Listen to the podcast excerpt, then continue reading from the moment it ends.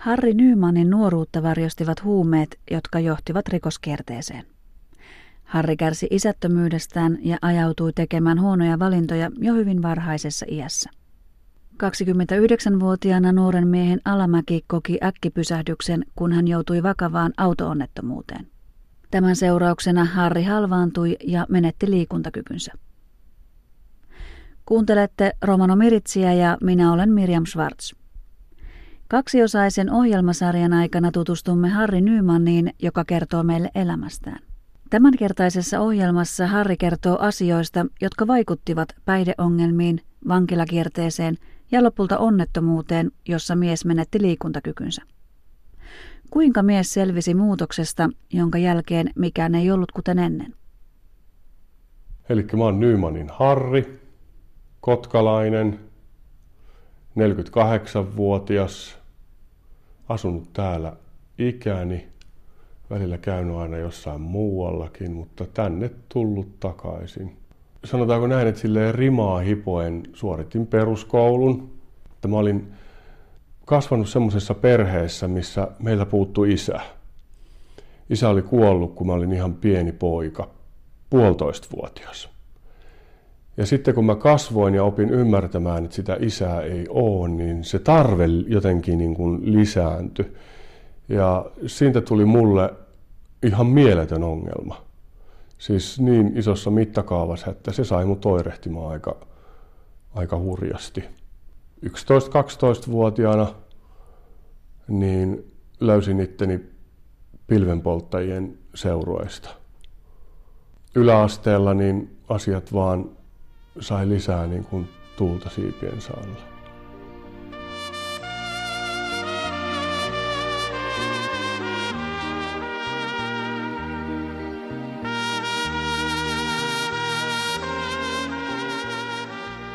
Semmoinen ensimmäinen käännekohta, semmoinen voimakas käännekohta oli ehkä mun vammautuminen.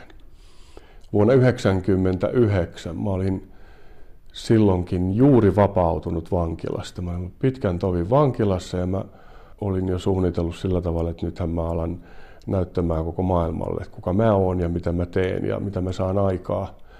Ja tota, joku oli kuitenkin laatinut sit toisenlaisen käsikirjoituksen, jonka mukaan me mentiin. Ja ö, siitä mun vapaudesta 13 aamuna heräsin Töölön sairaalassa. Olin ollut isossa autokolarissa, jossa meinasin menettää henkeni ja tota, ihmeen kaupalla sitten säilyin kuitenkin hengissä, mutta menetin liikuntakykyni. Sairaalassa kun heräsin, mulle oli tehty yöllä iso selkäleikkaus. Multa siis katosi taivaan tuuliin yksi nikama tyystin, joka vaikutti sitten sen, että ää, liikuntakyky meni. Sitten mä heräsin siihen, kun lääkäri ja hoitajat tulee sitten lääkärikierrokselle ja lääkäri sanoi mulle aika, aika suoraan sitten, että sä et poika muuten sitten enää koskaan kävele.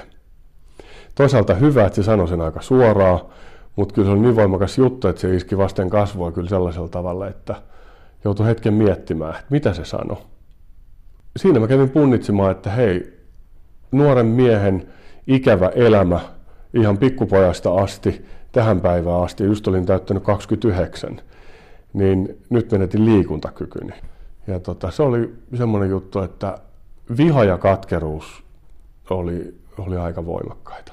Mä ohitin aika paljon niitä semmoisia normaalia toimintatapoja, miten olisi pitänyt toimia öö, huumeilla. Mä turrutin itteni huumeilla. Sitten vasta vuosien päästä kävin sitä semmoisella ehkä normaalimmilla tavalla läpi. Mutta se, että opettelin tietysti käyttämään pyörätuoli ihan, ihan tuntematon kapistus ja sitten se tuuaa siihen eteen ja sä ymmärrät, että jos sä haluat liikkua jonnekin, niin sun on opeteltava tämän kanssa liikkumaan. Ja, ja tota, tietysti oli ammatti-ihmisiä hyvin paljon ympärillä, jotka toi oman apunsa. Käpylän kuntoutuskeskuksesta tuli yksi semmoinen pyörätuolin käyttäjä, joka oli istunut silloin jo 20 vuotta pyörätuolissa. se tuli meille vasta pyörätuolin joutuneille näyttämään, miten hän toimii. Ja mä katsoin sille, että wow. Tyyppihän menee niin kuin nopeammin kuin kävelevät. ja osaa tehdä ja pätevästi liikkuu sen kanssa. Sitten mä ajattelin, että no eihän mä ton huonompi, että mähän opettelen samat jutut. Ja aika nopeasti mä pääsin siihen sisälle ja mä ymmärsin, että tämä on nyt mun loppuelämän juttu, mä joudun istumaan tässä, että mä teen sen parhaalla mahdollisella tavalla. Harin mielestä onnettomuuden jälkeinen kuntoutus oli elinehto sille, että mies kykeni selviytymään uudenlaisesta arjesta.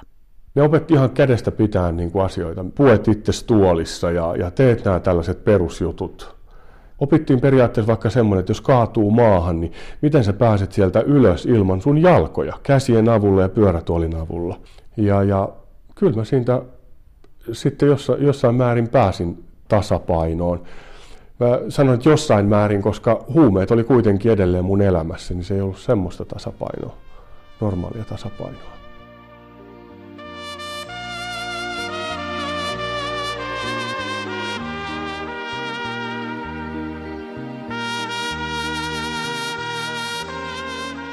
No voin sanoa, että on rankkaa. Tässä on niin paljon juttuja, on, on tosi paljon kaikkea, että joudut oikeasti niin kuin tarkkailemaan itseäsi ja, ja joka päivä niin kuin pitämään huolen ihosta ja kaikesta tällaisista. Ja, että mä oon käynyt monia, monia iholeikkauksia ja plastiikkakirurgijuttuja just sen takia, että tulee sitten makuuhaavoja ja kaikkia tällaisia. Että ei ole ihan yksiselitteinen juttu. Ja, ja, ja jo pelkästään se, että paikat ja, ja tilan ei ole niin esteetöntä liikkua. Joka paikassa on kynnyksiä. Sitten kun rakennetaan luiskia tai kaikkia tällaisia, niin aika usein niitä rakennetaan vain rahan voimalla ilman, että kysytään niiltä, ketkä parhaiten tietää, eli pyörätuolin käyttäjiltä. Kysytään, että hei, mihin, mihin toi olisi paras sijoittaa, mikä olisi oikea kulma ja niin poispäin. Niin sitten niitä monesti kadutaan jälkeenpäin, että ei toi toimi. No sitten tuli semmoinen tilanne, että sairaalajakson kautta Käpylän kuntoutuskeskusjakson jälkeen, niin mä sain kämpän Helsingistä, Kampista. Ja mä asuin puoli vuotta yksin Kampissa. Ja mä huomasin, että hei, että mähän pärjään ihan samalla lailla kuin ennenkin, ehkä vähän hitaammin ja joudun tiettyjä asioita tekemään eri lailla, mutta mä selviän. Ja sitten mä ajattelin, että ei, että kyllä mä lähden takas kotikulmille. Sitten mä tulin takas Kotkaan.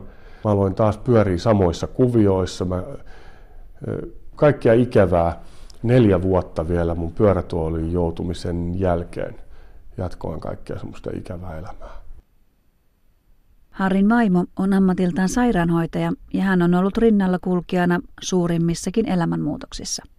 Merita on ollut tietysti kuvioissa sitten jo pitemmän aikaa näittenkin mun vammautumista ennen ja, ja tällä lailla ja ollut yhtenä semmoisena ihmisenä, kuka on antanut enemmän kuin tukensa.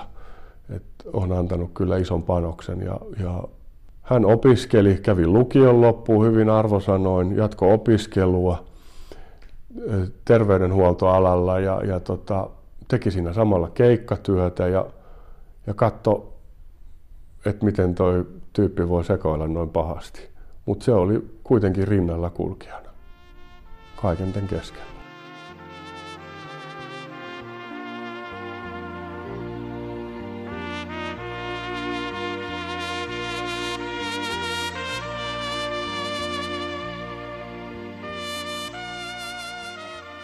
semmoinen varsinainen elämänmuutos, mä olin 33, 34, niin siinä mä niin puntaroin, että tässäks tämä mun elämä oli. Et tiesin, mä olen kova huumeiden käyttäjä siinä määrin, että ihan koska mä, vaan mä voin käyttää jonkun, ottaa jonkun yliannostuksen. Eräänä päivänä vaan tämä homma päättyy. Tämä päättyy ikävällä tavalla, että joku riistää multa hengen tai huumeet riistää hengen tai jotain sellaista. Ja semmoisella omituisella kierrolla väärällä tavalla mä olin jossain määrin jopa hyväksynyt se, että hei, tämä kuuluu vaan elämään. Ja siinä tilanteessa mä olin just siinä päivänä puntaroinut näitä asioita, että mitä mun elämästä tulee. Että mä oon nyt 34V. Seuraava päivä tuli, mä olin selvinpäin ja mä olin tehnyt päätöksen. Mä annan Jumalalle mahdollisuuden ja haluan antaa itseni koko elämäni hänelle, jos se pystyy antaa mulle jotain sellaista, mikä ei enää hajota siitä on mennyt kohta 15 vuotta. Ja mä voin sanoa, että elämä on parantunut. Mä liikun paljon, mä teen nuorten kanssa töitä, mä kohtaan paljon ihmisiä. Mä käyn kouluissa antamassa huumevalistusta eri, eri paikoissa ja mä teen paljon. Mulla on aivan upea perhe, vaimo, joka tekee sairaanhoitajana töitä Kotkan keskussairaalassa. Sitten on kaksostytöt. Lapset on ihan erityinen juttu ja tota, se on mulle yksi semmoinen tärkeä juttu. Mä huomaan sen, että kun mä oon itse jäänyt isättömäksi, niin se kaikki, mitä mä oon kaivannut ja tarvinnut mun elämää ja mitä, mistä mä jäin osattomaksi, niin nyt mä pystyn antaa mun omien lapsien elämään sitä ja rakastaa niitä ja tehdä kaikkia asioita, mistä mä oon itse jäänyt paitsi.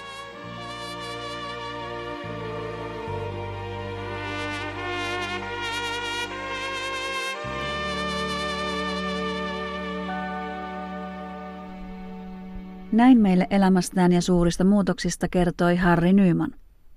Kaksiosaisen ohjelmasarjan ensimmäisessä osassa kuulimme, kuinka Harrin lapsuus ilman isää vaikutti hänen elämässään monia ikäviä asioita, kuten huumeiden käyttöä ja rikoskierrettä. Autoonnettomuuden seurauksena mies menetti liikuntakykynsä. Seuraavassa jaksossa Harri kertoo, millaista on elää liikuntarajoitteisena suomalaisessa yhteiskunnassa. Romanomiritsin uutisissa kerrotaan tällä viikolla, että viime kesänä perustettiin Suomen ensimmäinen romanikahvila. Kaakonkulman romanit aloittivat Cafe Rom kahvilatoiminnan yhteistyössä Kotkan kaupungin kanssa. Tavoitteena on rakentaa positiivista kanssakäymistä romanien ja pääväestön välillä sekä vähentää ennakkoluuloja. Kahvila on avoinna kaikille. Lisäksi kuulemme, että vaateliikkeen omistajaa ja myyjää epäillään syrjivästä kohtelusta romaninaista kohtaan. Asiakaspalvelijan epäillään kieltäneen asiakasta tulemaan liikkeeseen tämän romanitaustan vuoksi. Myyjän mukaan kyseessä oli liikkeen omistajan antama ohjeistus. Tapaus sattui vuoden 2017 keväällä. Syyttäjä vaatii sakkorangaistuksia syrjinnästä. Asiaa käsitellään Kymenlaakson käräjäoikeudessa kuluvan syyskuun aikana. Dives sarenge. Aro kotkaa forosin aulostellimme anglunofinti kokaalengo kaaliako piiviposko tjeer. Kaakon kulman romanit rystä kosko kafe rom kaaliako piiviposko tjeer pyryydelengo butti aro nialesko tjoon. Arodauva nevo kaaliako piiviposko stedos kaale kammena tetelia ves naalune frodikkipi, ta vendäven kaalengota gaajengo mahkurne ahiposko pertipi. Dauva kaaliako piiviposko tjeeresko vuudarhin piirro saarenge. Kotkako foroshin dias dauva tjeer kaakon kulma kaalenge. Foros jelpidas dauva puttiako pyripam kaana dias tui aaturta ohta heel eurolenge, tapanna triin aaturta efta heel euro, sarbiklakkime tilonipa. Stöttieko tilloni bostakkoske sasdino te presaves anglune presipiako lyönos puttiako kommuniske. Cafe Roma della puttikaan triin kommuniske. Koolengo syöpesko iekiposkiireske, tallesko bigniposkiireske hin kviilime byöti kaalengo tsuujesko frodikkiposta aro kouvola foros. Dauva frodikkiposko saaka aavela apre aka hyöstäko tjoonesko tiia aro kymenlaakso tingengo horttipa. Dauva saakas taudas paaluno vuoresko tiia aro kouvola, kaana koolengo syöpesko stedos niekidas kaalengo tsuujes aavel arre arolesko Chuopossas pirrota dori aatas arre iek vauro giniposkiiros. Dohipossas dotta te syöposko iekiposkiiros sas penlo pikniposkiireske telesna hortipate mukkes arre kaale. Chachiposko sikkipadatta sas diino kaalengo chuujata kon liias apredauva fanipa la kopahibiessa. Tingesko tohiposkiiros puhdas pikniposkiireske bih ta iekiposkiireske triena diviseko byötesko straffipa. Daisassaare nevipi akakurkes aloromano miritsiatta, nevipi rapidastumenge Miriam Schwartz, ahen deuleha.